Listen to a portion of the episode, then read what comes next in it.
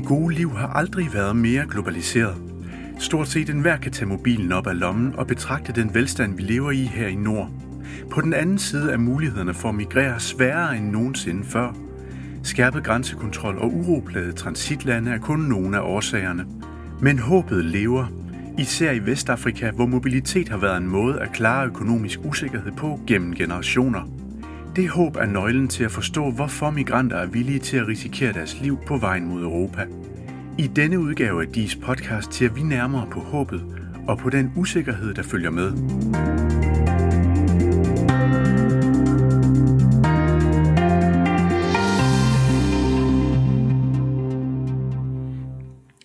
Velkommen til Naja Kleist, seniorforsker her på DIS og medredaktør på bogen Hope and Uncertainty in Contemporary African Migration. I bogen her, der prøver du og andre forskere at finde ind til kernen af begrebet håb. Og øh, jeg vil lige øh, starte med at læse en beretning op fra et øh, feltarbejde, du har været på, hvor du har talt med en ganeser, der hedder Kwame. Han er født i Ghana i 1972. Han migrerede første gang i 91 og senest i 2002. Og han fortæller, jeg forlod Ghana lige før jeg var færdig med gymnasiet. Jeg ville bare afsted og tjene penge. Jeg havde set, hvordan folk i min hjemby havde taget til udlandet og var kommet tilbage med penge. De havde alle mulige ting, og alle beundrede dem. Jeg ønskede bare at kunne gøre det samme. Så jeg droppede ud af gymnasiet og rejste ud i stedet for. Det var ligesom at være forelsket. At rejse var det eneste, jeg kunne tænke på, og det eneste, der betød noget for mig. Jeg tog til Libyen i 1991. Jeg rejste gennem ørkenen, fandt arbejde og blev der i fire et halvt år. Så tog jeg til Marokko og derfra en båd til Spanien. Jeg betalte 1300 dollars for at komme ombord. Vi var 16 mennesker i en meget lille båd, så vi skulle gøre alting to og to for at undgå, at båden kendrede. Så du sætter dig ned i par. Du rejser dig op i par.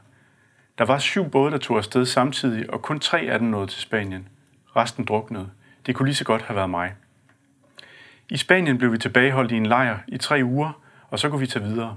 Jeg havde ikke arbejdstilladelse, men du kan godt finde arbejde alligevel, selvom mange arbejdsgiver snyder dig, når du ikke har papir. Hvis du nu har arbejdet et stykke tid og skulle have tjent 1000 euro, så betaler de dig måske kun 700 euro, måske bare 600. Og hvis de siger noget, melder de dig til politiet, som arresterer dig. Så efter et par år besluttede jeg mig til at tage til Holland, men politiet opdagede mig og sendte mig tilbage til Spanien. Og i Spanien udviste de mig til Marokko, som udviste mig til Ghana. Det var i 1998. Den her beretning fra, fra Kwame, hvilke, hvad siger det om det håb, der får, får folk til at migrere? Altså det håb, som Kwame og mange andre øh, tager udgangspunkt i, det er sådan et håb om at transformere øh, sit liv øh, og sin fremtid og skabe nogle muligheder for sig selv og for sin øh, familie. Øh, I Ghana og mange andre steder, så øh, har man, er der udpræget forventninger til, at man som et ordentligt menneske, både ung, men og også øh, voksen, at man øh, forsørger øh, sin familie, ikke bare sine børn, men også resten af sin familie. Det hører med til at være et ordentligt menneske. Øh, og kunne gøre det er sådan en vigtig del øh, af et godt øh, og ordentligt voksenliv. Og så afspejler det også øh, et håb om, og gennem migration at kunne skabe en bedre fremtid for sig selv og spare nogle penge sammen, øh, lære noget, øh, få nogle andre kompetencer, se noget af verden, så man også udvider sit verdenssyn på den måde, og så komme tilbage og have det øh, transformerede bedre liv der, hvis man skal sådan opsummere det. Mange har jo et håb om en bedre fremtid. Hvad er det for et håb blandt især vestafrikanske migranter, der gør, at de er øh, villige til at tage risikoen, øh, den risiko, det er at, at tage over Middelhavet for eksempel? Det er der øh, flere aspekter i. Øh, det ene er, at når man ser på håb, ligesom, nu bliver jeg lidt nørdet, men som begreb, så ser man både på sådan en form for mulighed, potentialitet og på uvidshed. Altså den der kombi af tro på noget, øh, der kan inspirere en, men som samtidig øh, er uvis. Så derfor skal man have begge dele med øh, i analysen af det. Øh, den risiko, som der er mange, øh, øh, der løber i forhold til det her, det må så ses i konteksten af at have, leve et liv, som allerede øh, er præget af usikkerhed og manglende fremtidsmuligheder. Øh, og det kan være, at øh, der er høj arbejdsløshed. Man kan simpelthen ikke se, hvordan man kan få et, øh, få et liv, som, som man synes er noget værd, eller hvordan man kan spare penge op, så man kan blive gift øh, og så videre, eller forsørge sin familie. Så der er allerede en usikkerhed. Altså man løber også en risiko ved at blive hjemme, så at sige. Så det, det er en anden risiko. Den er måske mindre dramatisk, men den er der stadigvæk, og der er temmelig mange, som har snakket om, øh, hvordan, når de har forklaret, hvorfor de har taget gennem ørkenen, eller måske over Middelhavet. Og så har en af svarene været, jeg kunne også blive derhjemme, og så kunne jeg dø der. Nu prøver jeg øh, i det mindste. Så der er det her med allerede, allerede være en risikofyldt og usikker øh, situation. Så er der også det med, at særlige sammenhænge, hvor migration i lang tid har været en måde at øh, forsørge sig selv på og prøve at få et bedre liv, så er det, det er blevet sådan etableret praksis, kan man sige øh, Øh, at migrere. Det er ikke unormalt, altså det er ikke sådan en afvielse øh, med noget, som øh, der måske er gjort i generationer, hvor sådan, øh, unge mennesker, ligesom Kwame her, han kan se, at det gik godt for min nabo, eller min farbror, eller hvem det nu kan være. Han har bygget et hus, eller kører rundt i en bil, eller hvad det nu er. Så, der, så inspirationen kommer også derfra, plus at den kommer, som du sagde i starten, fra øh, sociale medier, globale medier osv. Man kan simpelthen se livet øh, derude, og den proces med at kunne se det gode liv et andet sted, den er blevet forstærket i de senere år. Øh, med altså de er fremkomsten af forskellige former øh, for medier. Så det inspirerer os. Hvorfor er det så vigtigt at forstå begrebet øh, håb, når man som dig forsker i migration? Det er vigtigt, fordi at det er sådan, hvad kan man sige, et andet blik på at forstå beslutningsprocesser, både på kort og lang sigt, og forstå, hvad der får folk til at blive ved at løbe øh, sådan nogle risici som det her. Øh, og vi forstår håb som, øh, øh, som, som noget, der altid er en kontekst. Det vil sige, for at forstå det, så skal man både forstå, hvad kan man sige, hvad håbet går ud på, men også hvilken kontekst det bliver udfoldet i. Og så kan man gå ind og studere håbs, dets historie, hvordan det ligesom øh, bliver produceret, hvordan det bliver delt, eller hvordan det løber ud øh, og forsvinder. Og så kan man øh, forhåbentlig forstå de her ting på en anden måde, som er lidt mindre instrumentel, end når man ofte kigger på beslutningsprocesser, eller hvis man ser på robusthed eller resilience, eller vel, hvad man ellers kigger på. For håb har jo også det her, hvad kan man sige, mere sådan langtids, øh, mere spirituelle øh, dimension, som betyder noget for rigtig mange mennesker. Så selvom det er det langhårede, så synes jeg, at det giver et blik på at se på de her processer på både, både kort og lang sigt, øh, og så i forhold til migration jo også i forhold til, til steder. Altså, hvor er det så, det her håb inspirerer en til at tage hen øh, og hvordan, og hvor er, hvad kan man sige, endemålet henne? Er det ved at tage langt væk og blive der, eller er det, som der i mange tilfælde, at kunne komme hjem igen, men til et transformeret liv? Øh, giver det her håb øh, en eller anden u- en urealistisk forventning øh, til, hvad man, hvad man går i møde? Det kan man altid diskutere. Øh, og en af de ting, som er meget tydelige i vores bog, det er, det at se på håb, det er ikke sådan en optimismeøvelse øh, overhovedet. Øh, håb er meget ambivalent, og det kan, at håbe på noget, det kan jo både gøre en aktiv, øh, det kan inspirere handlekraft til at tage afsted, det kan også gøre en passiv eller resigneret, eller det kan få en til at gøre ting, som ikke øh, er gennemtænkte. Så der er ikke sådan et entydigt svar på, om håb altid, øh, om håb altid er godt. Men øh, i hvilke tilfælde kan det gøre folk passive? Øh, det kan gøre folk passive, hvis de... Øh, der, der er et andet studie, ikke fra det her, øh, som viser, hvordan hvis folk håber på en forandring, så læner man sig måske tilbage og håber, når det kommer ligesom af sig selv, øh, frem for at gøre noget. Så i og med, at man, når man ser på det her specifikke håb, så bliver det også tydeligt, at det kan være, at det ikke nødvendigvis er positivt. Og man kan også se, at den her Altså øh, migration som, som målet for et bedre liv med alle de forhindringer, som der er for det.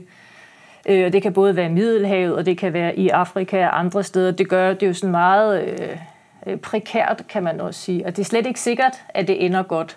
Og der er blevet strammet og bliver strammet her i de senere år, og der bliver indført andre teknikker, som også gør, at meget migration bliver, øh, bliver afbrudt, eller det bliver øh, øh, forsinket, eller det kommer andre steder hen. Så der er en meget stor grad af uvidshed også i forhold til, hvordan det så går øh, med migrationen. Jeg vil lige læse lidt mere op af Kwames beretning her, fordi øh, han blev jo netop øh, udvist øh, til Marokko og så tilbage til Ghana i 98, og så øh, fortæller han her. Det var meget svært at komme tilbage til Ghana. Jeg havde sendt penge tilbage til mine forældre, mens jeg var i Libyen, for at de skulle købe en grund for mig, men i virkeligheden havde de bare brugt pengene på sig selv. Jeg var meget skuffet og meget vred, jeg havde 4.000 dollars med tilbage til Ghana og besluttede mig for at sætte den ene halvdel i banken og bruge den anden halvdel på at rejse igen. Jeg tog til Libyen igen samme år og videre til Tunesien og Italien. Jeg arbejdede to år i Italien, og så fik jeg mulighed for at tage til Sverige med en fragtbåd. Jeg kom til en svensk havneby og tog videre til en by på landet, hvor jeg mødte en landmand, som tilbød mig arbejde. Jeg boede på hans gård, og han betalte mig 1300 dollars om måneden, men jeg skulle betale nogle af pengene tilbage for husleje og mad. En dag ringede en af mine gamle venner fra Spanien. Han fortalte mig, at han var i Stockholm, og fortalte, at lønningerne i hovedstaden var bedre end på landet. Så jeg tog toget til Stockholm, men i samme øjeblik, jeg satte mig ind i toget, kom politiet og spurgte om mine papirer. Jeg havde ikke noget visum, og de sagde til mig, at de ville arrestere mig. Hvorfor, spurgte jeg. Jeg er da ikke en tyv. Jeg er bare på vej til Stockholm. Jeg er her for at arbejde. Men de satte mig i fængsel i tre dage alligevel. Jeg havde et pas for Niger, så de udviste mig til Niger med fly. Så tog jeg videre tilbage til Ghana med bus. Det her med, at, øh, at, at migration ligesom for mange ender tilbage i hjemlandet igen øh, på den ene eller den anden måde. Øh, hvad viser det om migration som mål kontra middel? Det øh, kommer meget an på, hvordan folk kommer tilbage. Øh, som sagt, så øh, er det at komme tilbage ofte et mål i migrationen, men at komme tilbage til et bedre, eller sådan et forbedret liv. Der, hvor det går hen og bliver rigtig, rigtig kritisk, det er, når folk vender uforberedt og ufrivilligt tilbage, som for eksempel øh, øh, efter udvisning. Øh, og det viser jo selvfølgelig øh, risikofyldtheden i migration på den måde, altså at bruge det øh, øh, som det middel. Og det kan være meget øh, skamfuldt øh, at vende tilbage, hvis det ikke er lykkes for en. Øh, og det er på trods af, at mange steder, så ved man godt, hvor svært og hvor risikofyldt øh, det er, men det bliver stadigvæk øh, i mange sammenhænge set øh, som en chance, man har mistet, øh, og set som skamfuldt, at man ikke kommer tilbage øh, med nogle penge eller øh, med nogle ressourcer. Er det derfor, mange forsøger igen, øh, hvis, de, hvis, de, hvis det ikke lykkes dem, eller hvis de fejler, at de bliver sendt tilbage? Øh? Ja, øh, det er det. Altså dels der, er den her, der kan være den her skamfuldhed, og så også, at hvis man kommer tilbage uden noget, så det, man forsøgte at løse med migration, har man ikke løst. Og ofte kommer man tilbage i en situation, som er økonomisk sværere end før, fordi at det også koster penge at migrere, så nogen kommer måske tilbage øh, til gæld. Og så prøver øh, øh mange migranter igen. I har netop øh, afholdt et seminar øh, og en book launch af, af den her bog, øh, og der er flere talerne nævnte staten som indgyder af håb i befolkningen. Hvad, hvad går det ud på? Det går ud på at se på, hvad den øh, libanesiske australske antropolog Gassan Hartz har, har kaldt øh, samfundsmæssigt håb. Øh, og det er en måde at se på, hvordan stater eller også andre institutioner indgyder sådan tro på fremtid i en særlig sammenhæng i et samfund for eksempel.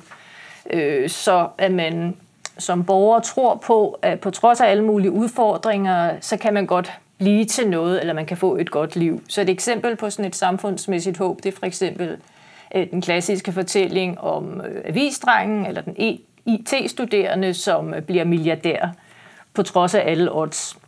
Med til den historie, eller til, sådan, øh, til de her perspektiver om samfundsmæssigt håb, så er der så også det, at det håb bliver fordelt ulige. Så nogle grupper af befolkningen, det bliver måske indgydt det er håb, at hvis du bare øh, går i skole, og du gør ligesom, hvad du skal, så skal du nok blive til noget, på trods af lidt støtte. Mens andre grupper øh, ikke får det her håb, eller ikke ser det som realistisk. Øh, så det, man kan også sige, at håb kan være sådan en form for styringsmekanisme øh, gennem hvilket håb, hvilket håb man får fra staten eller fra andre, og hvilket håb man ikke får. For eksempel så er det jo ganske almindeligt øh, mange steder i verden, at migranter de får ikke så meget samfundsmæssigt håb øh, fra modtagerstaterne, som i mange tilfælde, det ser man jo i særdeleshed i de her år, at de bliver opfordret til at blive væk. Altså der er ikke noget at komme efter her, så I kan lige så godt øh, blive væk. Så det kan også være en styringsmekanisme eller sådan en regerings, en måde at regere eller governor på gennem øh, håbløshed.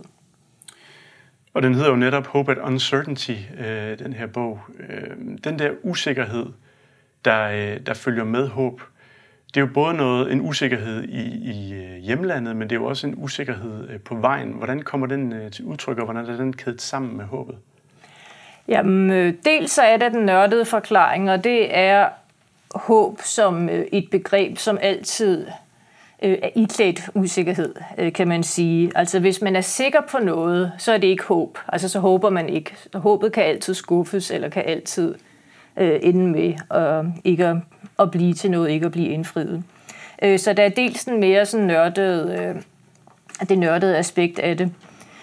Og så er der i sådan de mere konkrete migrationsformer, altså et væld af usikre øh, aspekter. Det går både på, altså hvordan tager man afsted, kan man øh, opnå øh, legale papirer, hvis man for eksempel fra Vestafrika, Vestafrika skal uden for Vestafrika øh, til Europa eller øh, andre steder, kan man få visa osv., hvilke måder kan man rejse på, støder man ind i øh, konfliktområder eller korrupte øh, øh, autoriteter på vejen øh, osv., så den usikkerhed, den går også på, altså lykkes det her? Altså hvad er det for nogle risici, man løber ind i undervejs? Og kan de, øh, kan de risici og de sådan hårde tider, som de fleste øh, går igennem, altså ender de så med at give det udbytte, som øh, man håber på? For rigtig mange øh, øh, migranter, de ved som sagt godt, at det er farligt, og det kan være besværligt, og alt det her. Men der er alligevel den her tro på, at det lykkes nok alligevel. Øh, og det er der håbet kommer ind, troen på, at selvom det er rigtig svært, og man, der er alle mulige udfordringer undervejs, så går det alligevel. Blandt andet øh, kampagnerne kommer vi ind på øh, lige om lidt. Jeg vil lige læse den sidste del af, Kwames beretning op, øh, fordi efter han øh, er vendt tilbage til Ghana, så fortæller han, det er meget svært at vende tomhændet tilbage til Ghana. Folk sladrer om dig og ser ned på dig, hvis du ikke bygger et hus eller starter din egen lille forretning, når du kommer hjem fra Europa. Men jeg havde heldigvis sparet nogle penge op undervejs og kunne købe et stykke land og bygge et lille hus. Jeg blev også gift kort tid efter, jeg kom hjem. Jeg har lært en masse af mine rejser. I Libyen lærte jeg at mure og male. I Spanien lagde jeg fliser og gjorde blikkenslagerarbejde. Jeg plukkede æbler i Italien, og i Sverige arbejdede jeg med kvæg på gården. Så jeg kan gøre alle mulige ting og har fået meget erfaring. Nu kommer folk til mig for at få gode råd. Men når de spørger mig om at tage til Europa, så fortæller jeg dem, at det ikke er så nemt at være i Europa. Jeg har masser af ghanesiske venner i Tyskland, Spanien, Tunesien og Italien. De snakker altid om, hvor godt de har det, men de fortæller dig aldrig, hvad det egentlig er, de laver. De fortæller ikke om folk, der ikke har nogen steder at sove og ender med at bo på gaden. Det er meget svært at få et sted at bo, hvis ikke man har papirerne i orden. I dag har Gud velsignet mig, og jeg har ikke nogen problemer. Min store drøm er at sende mine børn til Europa for at studere. Jeg håber, jeg altid har penge nok til at hjælpe og støtte dem, så de ikke skal igennem de ting, jeg har prøvet. Mit største ønske er, at de får et godt og sikkert liv. Her fortæller han altså, at han, han håber, at, øh, at børnene også øh, får, får held med at migrere, til trods for, at han har været igennem nogle meget risikofyldte ting. Øh, hele, hele den der øh, diskurs, der er i Europa i dag om at begrænse migration, Øh, I den, der lyder håbet jo som en oplagt ting at punktere, hvis man vil stanse migration. Øh, er den det? Ja, altså det er jo det, man prøver på mange måder ved mange af de her kampagner ved at fortælle om, øh, hvor farligt det er. Ofte så tager kampagnerne udgangspunkt i en forestilling om, at migranterne gør det her af, af uvidenhed. Altså man kan ikke forestille sig, at der er nogen, der kaster sig ud i det her øh, velvidende om, øh, hvor farligt øh, det kan være. Og så kan man sige, at man ikke tager rigtig højde for det her håb. Både om, hvor, øh, hvor man kan sige, hvor vedholdende eller stedigt det er, men også, at det måske er nogle gange er nogle andre kanaler, end dem man øh, forestiller sig i Europa. I Australien for eksempel, der har de øh, den her kampagne, hvor, der blandt andet, hvor de blandt andet skriver, No way you will not make Australia home. Altså, kan det knuse et håb for de migranter, der for eksempel kommer til Australien? Øh, det kan det formentlig, men man kan sige, det, der egentlig knuser det, det er jo den praktiske politik med, at øh, man kan, altså man kan kontrollere farvandet omkring Australien, og så skibe migranterne et andet sted hen. Så det er jo ikke håbet alene, altså det er ikke ligesom den her, det her budskab alene, men politikken, øh, som det bliver fyldt op, fuldt op med. Og så hører det jo også med, at den australske model har været kritiseret for overtrædelse af menneskerettigheder, og der er frygtelige beretninger fra de her steder om alle mulige former for øh, Øh, elendighed og overgreb øh, osv. Så der er det element i det, at man kan sige, hvis man vil bruge håbløsheden, altså hvilke andre eller hvilke værdier kommer så i spil? Altså hvad er det, der sker, hvis man går ind med håbløsheden? Kan man så øh, oprette, eller blive ved med at have sit udgangspunkt i ligeværd, øh, menneskerettigheder øh, osv.? Men er det det, det politiske lag kan få ud af, at man forstår håb bedre? Er det en, øh, en forestilling om, at, øh, at man kan gøre nogle ting mere humant, eller er det en migrationsbegrænsende, mission, migrationsbegrænsende ting, man kan gøre? Hvad? Altså det, som øh, jeg synes, at man kan få ud af det, det er at se på flere forskellige håb. Hvis man går længere ind i analysen af, hvorfor øh, migranter tager afsted, og også hvis man tager Koramus øh, eksempel her. han så jo sådan set et godt liv for sine børn. Øh, meget simpelt, meget medmenneskeligt, det kan vi nok genkende over øh, hele verden. Så jeg vil sige, at man kan bruge en analyse af håb til at stille nogle spørgsmål om, hvad er det, øh, folk håber på, og det er i mange tilfælde det her med at kunne tage sig af deres familier og kunne etablere en ordentlig øh, fremtid og måske også den risikovillighed, som folk, øh, øh, som folk tager. Så jeg synes, at man kan, hvis man skal omsætte det til politik, så er det noget med at se, med, se på, altså hvad kan der gøres for at etablere de her ting øh, lokalt? Og hvad kan man gøre for at mindske risiciene ved øh, den her form øh, øh, for migration?